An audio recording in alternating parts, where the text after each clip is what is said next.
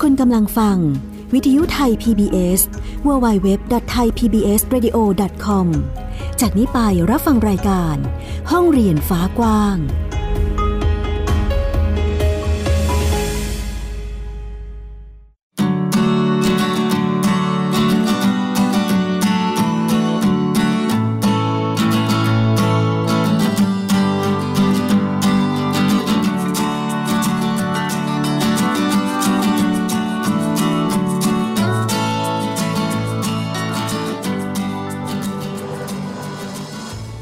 สวัสดีค่ะคุณผู้ฟังต้อนรับคุณผู้ฟังทุกท่านค่ะเข้าสู่รายการห้องเรียนฟ้ากว้างค่ะเจอกันเป็นประจำจันทร์ถึงศุกร์กับวิทยุไทย PBS www.thaipbsradio.com นะคะอยู่กับดิฉันอัยดาสนศรีค่ะคุณผู้ฟังที่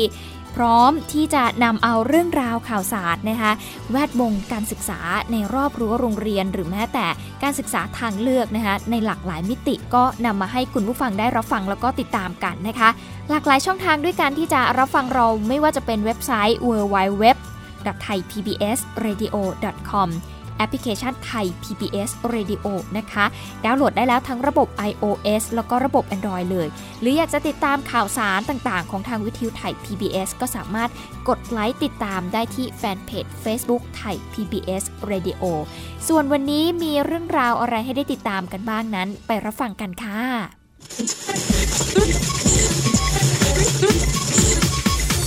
This is Thai PBS Radio. Bangkok, Thailand. สำหรับช่วงแรกนี้นะคะคุณผู้ฟังจะพูดถึงข่าวเกี่ยวกับแวดวงการศึกษากันก่อนนะคะเราจะมาดูเรื่องของ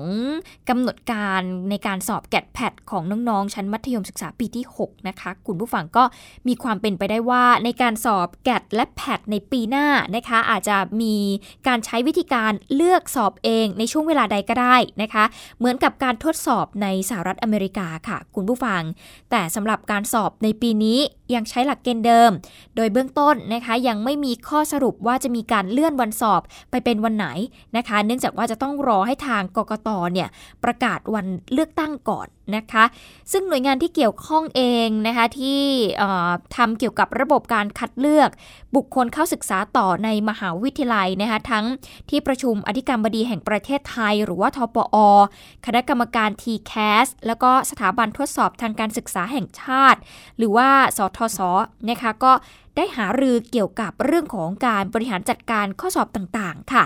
โดยเฉพาะข้อสอบการทดสอบความถนัดทั่วไปหรือว่าการสอบ GAT นั่นเองแล้วก็การทดสอบความถนัดทางด้านวิชาการวิชาชีพหรือ PAT นะคะซึ่งเป็นข้อสอบที่ใช้วัดศักยภาพหรือว่าความสามารถนะคะคุณผู้ฟังจึงไม่จำเป็นจะต้องไป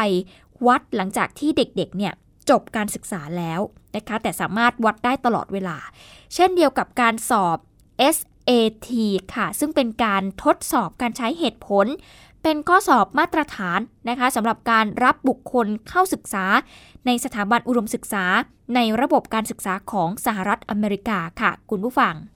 โดยนางเพ็ญรัตน์พงศ์วิทยากรนะคะรองเลขาธิการทปอ.เองก็ระบุค่ะว่าอยู่ระหว่างการหารือแล้วก็จัดทำข้อสอบในการที่จะดำเนินการตามแนวทางดังกล่าวนะคะโดยถ้าหากทุกอย่างเนี่ยเรียบร้อยทปอ.อยากให้มีการดำเนินการในปี 2563 แต่ถ้าเกิดเตรียมการไม่ทันเนี่ยก็อาจจะต้องเลื่อนออกไปในปี 2564 นะคะส่วนการสอบ GAT แพทในปีการศึกษา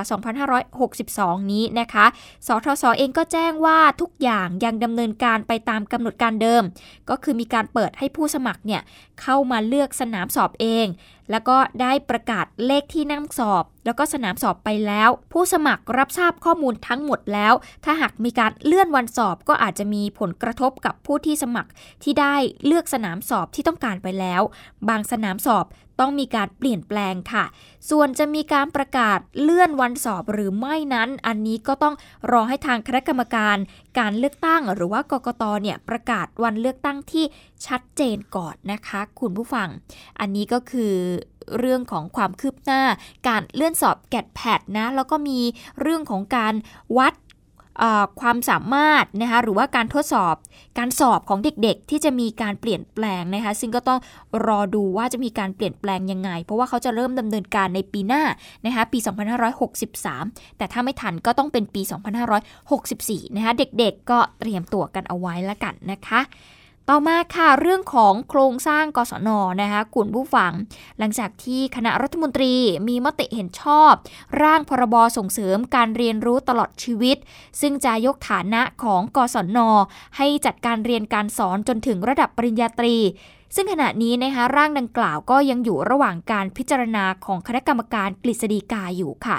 ซึ่งรัฐมนตรีว่าการกระทรวงศึกษาธิการเองก็บอกว่าจะมีการหารือรายละเอียดอีกครั้งหนึ่งในต้นเดือนหน้าซึ่งเบื้องต้นเนี่ยไม่เห็นด้วยที่จะให้มีการเปิดสอนในระดับปริญญาตรีนั่นเองค่ะนายแพทย์ธีรเกียรติเจริญเศรษฐศิลป์รัฐมนตรีว่าการกระทรวงศึกษาธิการได้มีการเปิดเผยกรณีร่างพรบส่งเสริมการเรียนรู้ตลอดชีวิตซึ่งจะยกฐานะของสำนักงานส่งเสริมการศึกษานอกระบบและการศึกษาตามอัธยาศัยหรือกศน.ขึ้นเป็นนิติบุคคลมีตำแหน่งเลขาธิการกศน.เป็นระดับ11และให้จัดการเรียนการสอนจนถึงระดับปริญญาตรีก็ระบุค่ะว่าได้มีการเชิญหน่วยงานที่เกี่ยวข้องมาร่วมกันหารือนะคะก็พบว่ามีข้อห่วงใยเกี่ยวกับการเปิดสอนในระดับปริญญาตรีซึ่งทางนายแพทย์ธีรเกียรติเองก็ยืนยันค่ะว่าไม่เห็นด้วยแม้นายกรัฐมนตรีจะให้ความสำคัญกับกศน.มากแต่กศน.ควรจะทำในสิ่งที่ควรทำในภารกิจที่เหมาะสมอย่างเช่นการนำเด็กที่อยู่นอกระบบการศึกษากลับเข้ามาสู่ระบบสอนให้ชาวบ้านมีความรู้ที่ทันสมัยนั่นเองค่ะสำหรับขั้นตอนของการพิจารณามีกฎหมายที่เกี่ยวข้อง2ฉบับก็คือพรบการศึกษาแห่งชาติแล้วก็พรบการเรียนรู้ตลอดชีวิตนะคะซึ่งอยู่ระหว่างการพิจารณาของคณะกรรมการกฤษฎีกายังไม่เข้าสู่การพิจารณาของสภานิติบัญญัติแห่งชาติหรือว่าสนช.ค่ะสำหรับร่างกฎหมายฉบับนี้นะคะหลังจากประชุมกับหน่วยงานที่เกี่ยวข้องกับการจัดทำโครงสร้างต้นเดือนกุมภาพันธ์นี้เนี่ยคาดว่าน่าจะมีความชัดเจนมากขึ้นนั่นเองนะคะใครที่ติดตามประเด็นนี้อยู่ก็ต้องรอกันละค่ะมาที่เรื่องนี้ค่ะคุณผู้ฟังก็มีเรื่องราวที่ทางเรียกว่าเป็นภาคพลเมืองแล้วกันนะคะทุกคนที่อยู่ทั่วประเทศไทยเลยที่มีเรื่องราวดีๆร่วมกันปักหมุดมาผ่านแอปพลิเคชัน C-Sight นั่นเองค่ะซึ่งก็มีเรื่องราวของการยกระดับคุณภาพการศึกษาที่คุณครูจากทั่วประเทศนะคะร่วมกันปักหมุดผ่านแอปพลิเคชัน C-Sight Report นั่นเองซึ่งเป็นเครื่องมือเพื่อการรับรู้เชื่อมโยงข้อมูลกันนะคะแล้วก็ร่วมกันสื่อสารเรื่องราวผ่านโทรศัพท์มือถือในมือของคุณนะคะซึ่งคุณผู้ฟังสามารถที่จะร่วมเป็นส่วนหนึ่งของการรายงานข่าวสถานการณ์โดยการอัปโหลดนะคะภาพถ่ายหรือว่าจะเป็นคลิปวิดีโอก็ได้แล้วก็เขียนอธิบายเรื่องราวใกล้ตัวเข้ามาเพื่อที่จะเผยแพร่ผ่านแอปพลิเคชัน C-Sight นะคะก็ขอเชิญชวนนะคุณผู้ฟังอย่างวันนี้เราก็หยิบเอามานะคะเป็นเรื่องราวที่มีคุณครูจากทั่วประเทศเนี่ยร่วมกันปักหมุดผ่านแอปพลิเคชัน C-Sight เข้ามาไปดูกันที่หมุดนี้ค่ะเป็นหมุดที่ปักมาจากจังหวัดเพชรบูรณ์ค่ะโรงเรียนที่เปลี่ยนแปลงเชิงระบบที่โรงเรียนบ้านกองทูลที่จังหวัดเพชรบูรณ์ค่ะที่ยกระดับการศึกษาด้วยนวัตกรรมจิตศึกษา PBL หรือว่าการจัดการเรียนรู้โดยใช้ปัญหาเป็นฐานให้เด็กๆเนี่ยเรียนรู้การตั้งคำถามและการแก้ไขปัญหาและ PLC นะคะหรือว่าการพัฒนาครูผ่านการเปิดพื้นที่แลกเปลี่ยนเรียนรู้ร่วมกันหรืออีกหมุดหนึ่งนะคะคุณผู้ฟังก็ปักมาจากศูนย์การเรียนรู้ไล่ส้มวิทยาที่จังหวัดเชียงใหม่ค่ะศูนย์การเรียนที่ดูแลเด็กๆตั้งแต่ชั้นอนุบาลจนถึงป .1 จำนวนกว่า139คนนะคะซึ่งส่วนใหญ่เนี่ยเป็นเด็กกลุ่มชาติพันธุ์ไทยใหญ่ค่ะที่ติดตามพ่อแม่ที่หนีภัยความตายแล้วก็ความยากจนมาจากรัฐฉานนะคะมาทำงานเป็นแรงงานในสวนส้มโดยการดูแลของครู8คนที่ตั้งใจจะทำการสอนให้เด็กๆมีคุณภาพชีวิตที่ดีอย่างไม่มีข้อจำกัดสำหรับเด็กทุกคนเราจะไปฟังเสียงของคุณครูที่เป็นอาสาประจำศูนย์การเรียนไร่ส้มวิทยาค่ะได้มาเป็นครูมาสอนเด็กนักเรียนที่นี่ก็คือการที่ทำให้เด็กเนี่ยได้มีความรู้ทักษะทางด้านวิชาการครับทักษะชีวิตนะครับการดำรงชีวิตนะครับแล้วก็การมีจิตสาธารณะด้านสังคมนะครับโดยการเรียนการสอนที่นี่เรามีความตั้งใจกันแล้วว่า เด็กของเราเนี่ยครับสามารถที่จะเรียนรู้วิชาการได้นะครับอย่างเต็มที่นะครับโดยไม่มีขีดจำกัดนั่นหมายความว่าเราไม่ได้ตีกรอบเด็กนี่ก็เป็นอีกหนึ่งหมุดหมายนะคะคุณผู้ฟังที่คุณครูจากทั่วประเทศร่วมกันปักเข้ามาผ่านแอปพลิเคชัน C-Sight ค่ะซึ่งเราขอเชิญชวนเลยนะคะคุณผู้ฟังใครที่รับฟังเราอยู่ในขณะนี้พื้นที่ของคุณมีเรื่องราวอะไรดีๆที่น่าสนใจนะคะร่วมกันปักหมุดเข้ามาเพียงแค่ดาวน์โหลดแอปพลิเคชัน C-Sight Report นะคะคุณผู้ฟัง C-SITE REPORT นะคะ C-Sight Report นะคะดาวน์โหลดได้แล้วทั้งระบบ iOS แล้วก็ระบบ Android เลยนะคุณผู้ฟังก็จะได้ร่วมการสื่อสารเรื่องราวผ่านโทรศัพท์มือถือเพราะง่ายมากเพียงแค่คุณถ่ายรูปภาพนะคะแล้วก็ใส่แคปชั่นมาก็ได้เป็นเรื่องราวที่เกิดขึ้นในพื้นที่นะคะก็มาร่วมเป็นส่วนหนึ่งในการที่จะรายงานข่าวสถานการณ์หรือว่าเรื่องราวดีๆในพื้นที่ของคุณกันนะคะ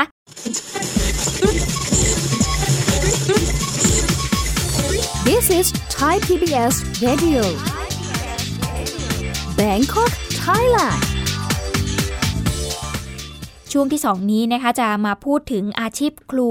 ที่เกี่ยวเนื่องเชื่อมโยงกับการเมืองไทยของเราณปัจจุบันนี้นะคะเรียกได้ว่าการเมืองณปัจจุบันนี้ก็กำลังร้อนแรงกันเลยทีเดียวแล้วก็เป็นที่น่าจับตามองกับอีกหลายๆพรรคเลยทีเดียวนะคะที่เกิดขึ้นมาแล้วก็ตอนนี้มีหลายพรรคเลยที่เดินหน้าหาเสียงกันนะคะถึงแม้ว่าจะยังไม่รู้ว่าวันเลือกตั้งเนี่ยคือวันอะไรนะคะแต่ว่าหลายๆพรรคการเมืองเองก็เดินหน้ากันแล้วนะคะซึ่งวันนี้เราจะมาพูดคุยกันถึงอาชีพครูแน่นอนว่าเป็นอาชีพที่มักจะได้รับความเคารพนับถือจากหลายๆคนเลยนะคะจากคนในชุมชนจากเด็กๆนักเรียนพ่อแม่ผู้ปกครองเนาะก็ทำให้ครูบาอาจารย์เป็นจำนวนมากเนี่ยผันตัวเองค่ะคุณผู้ฟังมาเป็นนักการเมืองและก็มักจะมีจุดแข็งเลยก็คือเรื่องของฐานเสียงจากกลุ่มข้าราชการครูที่สนับสนุนกันเองนะคะและเมื่อวันที่16มกราคมที่ผ่านมาเป็นวันครูแห่งชาตินะคะคุณผู้ฟังพรรคครูไทยเพื่อประชาชนนะคะซึ่งมีหัวหน้าพรรคเนี่ยเป็นอดีตเลขาธิการครุสภาหรือนายปรีดาบุญเพลิงค่ะก็ได้ใช้โอกาสนี้ในการเปิดตัวผู้สมัครและมีการจัดสัมมนาผู้สมัครสสใน6จังหวัดพื้นที่ภาคใต้อยู่ที่อำเภอหาดใหญ่ที่จังหวัดสงขลานะคะก็มีว่าที่ผู้สมัครจาก6จังหวัดภาคใต้ตอนล่างเข้าร่วมในครั้งนี้ด้วยซึ่งนายปรีดาบุญเพลิงค่ะหัวหน้าพรรคครูไทยเพื่อประชาชนนะคะเป็นอดีตเลขาธิการครุสภาแล้วก็เคยเป็นผู้นำครูประชาบาลนะคะก็เรียกร้องให้ครูประชาบาลเนี่ยแยกออกจากกระทรวงมหาดไทยแล้วก็จดทะเบียนตั้งพรรคครูไทยเพื่อประชาชนตั้งแต่ปี2554ค่ะซึ่งมีนโยบายก็คือใช้การศึกษานำการเมืองโดยจะปฏิวัติการศึกษาโครงสร้างหลักสูตรกระบวนการผลิตครูแล้วก็กระจายอำนาจการบริหารจัดการสถาบันการศึกษาเป็นต้นนะคะไม่ใช่แค่พรรคครูไทยเพื่อประชาชนเท่านั้นนะคะที่ให้ความสำคัญกับอาชีพแม่พิมพ์ของไทยนะพรรคการเมืองเก่าอย่างพรรคประชาธิปัตย์เองก็ใช้โอกาสวันครูนะคะในการที่จะเสนอนโยบาย4ข้อที่จะแก้ไขปัญหาต่างๆให้กับครูโดยเฉพาะปัญหาหนี้สินค่ะซึ่งเป้าหมายของพรรคประชาธิปัตย์เองก็คือการยกระดับครูไทยให้เป็นครูที่ปฏิบัติหน้าที่ได้อย่างมีประสิทธิภาพมากขึ้นด้วยนโยบายคืนครูให้นักเรียนนั่นเองโดยเจตนาที่พรรคประชาธิปัตย์คาดหวังที่จะสร้างครูเพื่อให้ครูสร้างคนและคนจะสร้างชาติโดยนโยบายคืนครูให้นักเรียน4ข้อที่หัวหน้าพรรคแถลงนั้นนะคะก็ยึดโยงกับแนวทางการปลดหนี้ครูแต่ไม่ใช่การพิจารณาเป็นการเฉพาะแต่เชื่อมั่นในเชิงผลลัพธ์ที่จะเกิดขึ้นนะคะก็พร้อมที่จะลงทุนเพื่อความคุ้มค่าในระบบการศึกษาไปฟังเสียงของนายอภิสิทธิ์เวชชาชีวะค่ะแต่ไม่มีอะไรที่จะแก้หนี้สินได้ยั่งยืนเท่ากับการเพิ่มรายได้นะครับเพราะฉะนั้นมาตรการเกี่ยวกับเรื่องหนี้สินเนี่ยมันก็พิจารณาเป็นการเฉพาะได้นะครับแต่จะไม่ยั่งยืนถ้าหากว่ารายได้ไม่เพิ่มขึ้นนะครับการเพิ่มผลตอบแทนสิทธิประโยชน์ที่เราพูดถึงเนี่ยความจริงถ้าย้อนกลับไปสมัยที่ประชาธิปัตย์เป็นรัฐบาลรอบที่แล้วเนี่ยมีการขึ้นเงินเดือนให้กับครูเนี่ยมากที่สุดครั้งหนึ่งนะครับแล้วเราก็ยังเชื่อว่าขณะนี้เนี่ยมีความจำเป็นที่จะต้องเพิ่มค่าตอบแทนตรงนี้เพิ่มขึ้นไปอีกโดยเฉพาะ เมื่อเราสามารถที่จะสร้างระบบของการเพิ่มเงินเดือนหรือสิทธิประโยชน์ที่ผูกอยู่กับผลลัพธ์ในการทำงานหรือการพัฒนาเราคิดว่าจะเป็นแรงจูงใจที่สำคัญนโยบายคืนครูให้นักเรียน4ข้อของพรรคประชาธิปัตย์นะคะก็ประกอบไปด้วย1เลยก็คือการจ้างบุคลากรมาช่วยแบ่งเบางานธุรการแล้วก็ลดภาระการทำรายงานประเมินผลและการทำวิทยาฐานะนะคะเพื่อให้เวลากับครูในการสอนมากขึ้น2ก็คือเรื่องของการกระจายอำนาจโดยให้โรงเรียนเนี่ยตัดสินใจด้านการบริหารและงบประมาณเอง3ก็คือเพิ่มผลตอบแทนและสิทธิประโยชน์ของครูที่จะสอดคล้องกับเป็นวิชาชีพชั้นสูงนะคะแล้วก็ข้อ4ก็คือการพัฒนาครูยุคใหม่แล้วก็ดึงคนเก่งๆนะคะเข้าสู่วิชาชีพครูมากขึ้นโดยการเปิดช่องทางแล้วก็สร้างแรงจูงใจนั่นเองค่ะนี่ก็คือนโยบายนะคะของพรรคการเมืองนะคะที่มีผลต่อระบบการศึกษานะคุณผู้ฟังก็ต้องติดตามกันต่อไปในขณะที่นายกรัฐมนตรีบอกว่าเด็กไม่ควรคิดนอกกรอบมีเสรีภาพแต่เพียงอย่างเดียวเพราะจะทำให้เกิดความวุ่นวายได้แต่สำหรับนักการศึกษาไม่ได้คิดแบบนั้นค่ะคุณผู้ฟังนักการศึกษาเห็นว่าระบบการศึกษาของไทยณขณะนี้เนี่ยมีความเป็นอนุรักษ์นิยมสูงมากซึ่งในระยะแรกที่สังคมไทยต้องการที่จะสร้างอัตลักษณ์ก็อาจจะมีความจำเป็นที่จะต้องใช้ระบบที่มีระเบียบแบบแผนนะคะซึ่งผลพวงของระบบการศึกษาแบบเก่าเนี่ยได้สร้างเด็กที่ติดอยู่ในกรอบค่ะหรือว่า passive citizen นะคะคุณผู้ฟังแต่ว่าในโลกยุคปัจจุบันนี้แล้วก็ในอนาคตเนี่ยระบบการศึกษาของไทยจำเป็นจะต้องเปลี่ยนแปลงเพื่อที่จะสร้างเด็กที่มีความตื่นรู้หรือว่า active citizen นะคะที่ต้องมีทักษะที่จำเป็นสำหรับศตวรรษที่11นะเพื่อที่จะตอบโจทย์โลกในอนาคตได้ซึ่งคุณสมบัติการคิดนอกกรอบและก็การมีความคิดสร้างสรรค์เนี่ยถือเป็นคุณสมบัติที่มีความสำคัญมากเลยทีเดียวล่ะค่ะแล้วทีนี้เราจะมาดูกันว่าคุณครูซึ่งมีบทบาทสำคัญในการที่จะสร้างเด็กให้กลายเป็นเด็กที่มีความตื่นรู้นะคะหรือว่า active citizen เนี่ยคุณครูจะต้องทำยังไงเพื่อที่จะตอบโจทย์โลกอนาคตเราจะไปติดตามจากรายงานค่ะแต่ผลผลิตที่ผ่านมาก็ค่อนข้างชัดนะคะว่ากรอบกฎเกณฑ์ต่างๆที่มีมาเนี่ยก็ทำให้ผลิตเด็กออกมาไม่ค่อยตอบโจทย์โลกอนาคตเท่าไหร่ตอนนี้สังคมมีความหลากหลายค่อนข้างสูงครูที่ต้องการคือครูที่กล้าที่จะเปลี่ยนแปลงค่ะแล้วก็พร้อมจะสร้างพลเมืองที่คิดต่างได้นะคะแล้วก็เคารพความต่างของคนอื่นด้วยนั่นเองค่ะคุณผู้ชมคะเดี๋ยวจะมีภาพนึงนะคะเป็นนิสิตข้ามเพศคนนึงเขาถูกไปร้องเรียนค่ะว่าถูกมหาวิทยาลัยแห่งหนึ่งบังคับให้เขาแต่งตัวตรงกับเพศกำเนิดคุณผู้ชมคิดว่าภาพนี้เกิดขึ้นมาเมื่อไหร่ไม่น่าเชื่อนะคะว่าเพิ่งเกิดขึ้นต้นสัปดาห์นี้เองนิสิตคนนี้เรียนอยู่ที่คณะครุศาสตร์มหาวิทยาลัยดังแห่งหนึ่งในกรุงเทพค่ะเธอเป็นหญิงข้ามเพศแล้วก็เคยยื่นคำร้องขอแต่งกายตามเพศสภาพมาแล้วมหาวิทยาลัยก็รับรู้และอนุญาตแล้วจนกระทั่งปลายปีที่ผ่านมามีอาจารย์พิเศษคนหนึ่งมาบังคับให้เธอแต่งตัวตามเพศกำเนิดค่ะถ้ามีการฝ่าฝืนก็จะผิดไปถึงขั้นที่สามารถที่จะพ้นจากสภาพการเป็นนิสิตได้สิ่งนี้กำลังสะท้อนว่าโลกยุคใหม่ที่เราต้องการเคารพและการยอมรับความเห็นต่างแต่คนที่เป็นครูนะคะหรือคนที่มีหน้าที่ในการสอน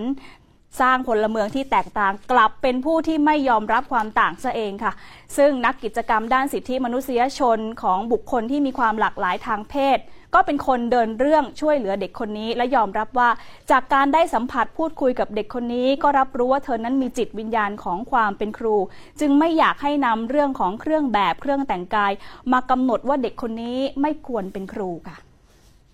ที่สำคัญที่สุดก็คือการอ้างว่าคณะที่บัณฑิตผลิตครูบุคลากรครูของประเทศต้องเป็นต้นแบบเนี่ยอันนี้เป็นข้ออ้างที่มันควรจะหมดจากยุคจากสมัยไปได้แล้วเนี่ยค่ะว่ามันมีวันนี้เป็นวันครูด้วยอย่างเงี้ยค่ะอยากจะบอกว่าในหน้า Facebook ของนาดาเนี่ยที่มีเครือข่ายครูข้ามเพศมารวมตัวกันเนี่ยได้รางวัลครูดีเด่นมันได้รางวัลครูดีเด่นได้รางวัลประกาศนียบัตรต่างๆมากมายนะคะเป็นเรื่องที่น่าสนใจว่าในขณะเดียวกันคณะที่ผลิตบุคลากรครูอันดับหนึ่งคือของประเทศไทยเองเนี่ยกับตั้งคำถามกับปฏิเสธการรับรองการยอมรับสิทธิเสรีภาพในการแต่งกายซึ่งเป็นสิทธิมนุษยชนขั้นพื้นฐานเนี่ย ไม่ใช่แค่เรื่องยากๆอย่างการแต่งตัวให้ตรงกับเพศเท่านั้นนะคะที่เถียงกันไปไม่นานนี่เองก็คือการแต่งชุดไพรเวทของเด็กๆโรงเรียนกรุงเทพคริสเตียนปรากฏการณ์นี้ทำให้เราเห็นการปะทะกันระหว่างกลุ่มเห็นด้วยเห็นต่างซึ่งนี่ก็ถือเป็นความเห็นต่างในสังคมประชาธิปไตยอย่างหนึ่งดิฉันพูดคุยเรื่องนี้กับอาจารย์สมพงษ์จิตระดับอาจารย์มองว่าชุดแต่งกายก็เป็นเพียงแค่เสี้ยวเดียวของอีกหลายๆปัญหาที่ถูกระบบระเบียบทางการนั้นได้กดทับเอาไว้ค่ะเมื่อถูกท้าทายด้วยความคิดใหม่ๆจึงไม่แปลกที่จะเห็นการสั่นสะเทือนเกิดขึ้นในวงการการศึกษาซึ่งการเคารพความต่างนั้นจึงเป็นสิ่งที่สำคัญขณะที่เด็กๆอีกหลายคนนะคะเขาก็ไม่ได้เครียดกับเรื่องของการแต่งกายค่ะแต่เครียดว่าระบบการศึกษาในปัจจุบันนั้นจะทำให้เขาอยู่รอดในโลกยุคใหม่ได้มากน้อยขนาดไหนค่ะ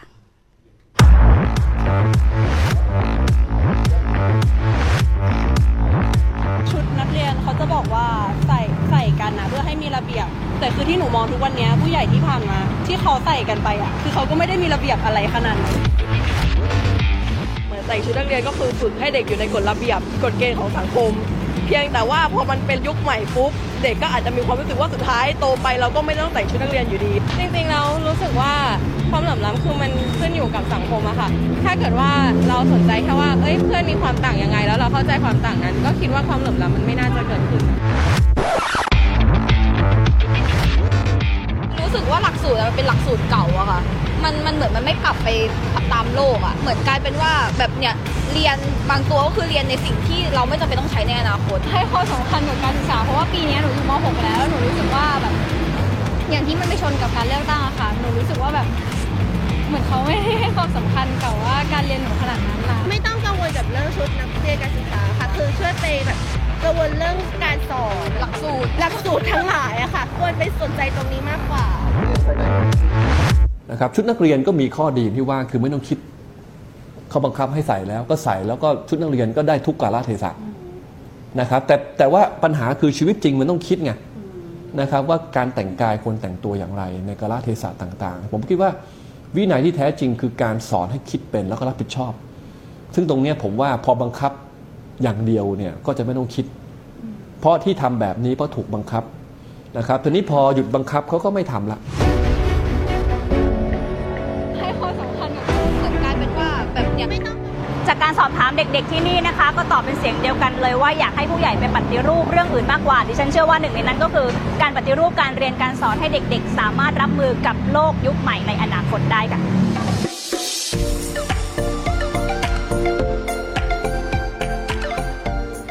ผู้ชมจำบรรยากาศของการถูกอบรมสั่งสอนในอดีตอย่างที่พวกเราเคยถูกสอนกันได้ไหมคะคุณครูก็จะเข้ามาแล้วก็สอนทฤษฎีค่ะทฤษฎีเพียเจมัสโลว์ทฤษฎีสัมพันธภาพแบบจำลองอะตอมแล้วก็ต้องจำต่อด้วยนะคะว่าเจ้าของทฤษฎีเนี่ยเป็นใครค่ะจากนั้นก็ค่อยมาเรียนรู้กันว่าเจ้าทฤษฎีนี้นำไปใช้ประโยชน์อย่างไรเพื่อจำไปสอบนั่นเองแต่ว่าการเรียนการสอนแบบนี้อาจจะใช้ไม่ได้แล้วสำหรับโลกในยุคปัจจุบันค่ะในมุมมองของศาสตราจารย์นายแพทย์วิจารณ์พานิชท่านเป็นคุณหมอนะคะแล้วก็เป็นนักการศึกษาด้วยก็มองว่าการถ่ายทอดความรู้แบบเป็นก้อนๆแบบนี้ไม่ใช่ค่ะแต่ว่าต้องเป็นการสร้างพื้นที่สร้างกิจกรรมให้เด็กๆได้เรียนรู้แลกเปลี่ยนกันเองจากนั้นเขาก็จะไตร่ตรองได้เองว่านี่คือความรู้และไปหาต่อค่ะว่าใครเป็นคนอธิบายความรู้นี้ไว้นั่นก็คือทฤษฎีนั่นเองพูดง่ายๆว่าทฤษฎีต้องมาทีหลังสิ่งที่เด็กๆไปเรียนรู้มานั่นเองค่ะสรุปก็คือการเรียนแบบเก่าเป็นเรื่องของวิธีคิดทฤษฎีห้องเรียนจึงเป็นแบบเงียบๆเด็กๆก็ต้องคิดกับตัวเองค่ะแต่การเรียนสมัยใหม่คือการเรียนเป็นกลุ่ม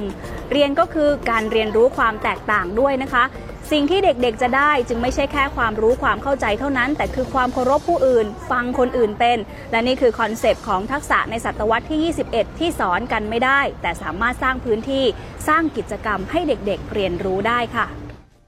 เปลี่ยนชุดนักเรียนเปลี่ยนวิธีการเรียนการสอนก็เป็นเพียงบางตัวอย่างที่กำลังถูกเรียกร้องให้เปลี่ยนแปลงนะคะคราวนี้ถ้าเปรียบเทียบกับปัญหาด้านการศึกษาผ่านทฤษฎีภูเขาน้ำแข็งประเด็นที่เป็นปรากฏ การอยู่ในเวลานี้ในสังคมเป็นเพียงแค่ส่วนยอดบนสุดของภูเขาน้ำแข็งเท่านั้นนะคะแต่ว่าปัญหาอื่นๆที่อยู่ภายใต้น้ำแข็งยังไม่ถูกเปลี่ยนมีอีกเยอะเลยค่ะคุณผู้ชมตัวอย่างเช่นระบบโครงสร้างทางการศึกษากฎหมายไปจนถึงวิธีคิดค่ะที่อยู่ลึกมากที่สุดนอกจากผู้กำหนดนโยบายแล้วคนสำคัญที่จะช่วยนะคะเปลี่ยนสิ่งเหล่านี้ได้ก็คือครู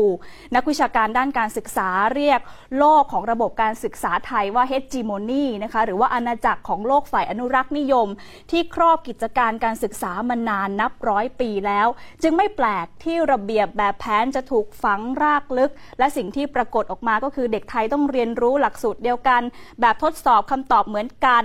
แล้วก็ถ้าหากยังไม่เปลี่ยนแปลงนี่ก็น่าเป็นห่วงว่าสังคมไทยนั้นจะผลิตเด็กที่ไม่สามารถตอบโจทย์โลกอนาคตได้ค่ะคือในอดีตเราเนี่ยการศึกษาแบบอนุรักษ์นิยมเนี่ยมันจำเป็นต้องใช้ถูกไหมเพราะว่ามันต้องการสร้างเด็กไทยให้มีอัตลักษณ์มีเหมือนกับเป็นลักษณะของคนไทยอะแต่ถ้าคุณตอบโลกอนาคตเนี่ยไปไม่รอดไปไม่ถึงฝันไม่ได้แน่นอนเลยนะครับเพราะว่าโลกอนาคตคุณต้องการอะไรครับการศึกษาที่มันทันกับเหตุการณ์เด็กที่เป็น active citizen ปัจจุบันไทยเป็น passive citizen นะครับเราจึงเห็นว่าเด็กเราเหนื่อยนิ่งไม่ค่อยกล้าคิดแตกต่างเราต้องการเห็นสิ่งหนึ่งที่เกิดขึ้นคือความคิดที่เริ่มสร้างสรรค์การคิดนอกกรอบถูกไหมการมีส่วนร่วมคำพวกนี้มันเป็นคำสำคัญทั้งนั้นเลยในยุคนี้ค่ะเราเห็นความตื่นตัวของบุคลากรทางการศึกษาค่อนข้างสูงนะคะมีทั้งการศึกษาทางเลือกรวมถึงกลุ่มครูที่มีความหลากหลายที่ลุกขึ้นมาก่อการครูอยากจะเห็นความเปลี่ยนแปลงในระบบการศึกษาโดยยึดความสุขแล้วก็การนำไปใช้ได้จริงเป็นตัวตั้งค่ะนอกจากจะเปิดโอกาสให้เด็กๆได้ใช้ความคิดสร้างสรรค์อย่างเต็มที่แล้วค่ะการเรียนรู้ภายใต้สังคมประชาธิปไตยที่เต็มไปด้วยความแตกต่างถ้าคุณครูสามารถสร้างบรรยากาศการเรียนการสอนที่มีพื้นที่แลกเปลี่ยนเรียนรู้กันได้จริงๆนะคะนอกจากการที่เราจะได้เด็กที่เคารพความต่างของกันและกันแล้วนะคะผลลัพธ์ที่ได้นอกจากนี้ก็คือเด็กนั้นยังสามารถตอบโจทย์โลกในอนาคตแล้วก็ที่สำคัญในอนาคตก็อาจจะช่วยลดความขัดแย้งได้ด้วยเพราะว่าปัจจุบันความเห็นต่างพอไม่ยอมรับไม่เคารพกันก็นำมาสู่ความขัดแย้งถ้าครูสร้างเด็กแบบนี้ได้ความขัดแย้งก็อาจจะลดลงด้วยในอนาคตค่ะวิทยุไทย PBS www.thaipbsradio.com ออกอากาศจากอาคาร B องค์การกระจายเสียงและแพร่ภาพสาธารณะแห่งประเทศไทยถนนวิภาวดีรังสิตกรุงเทพมหานคร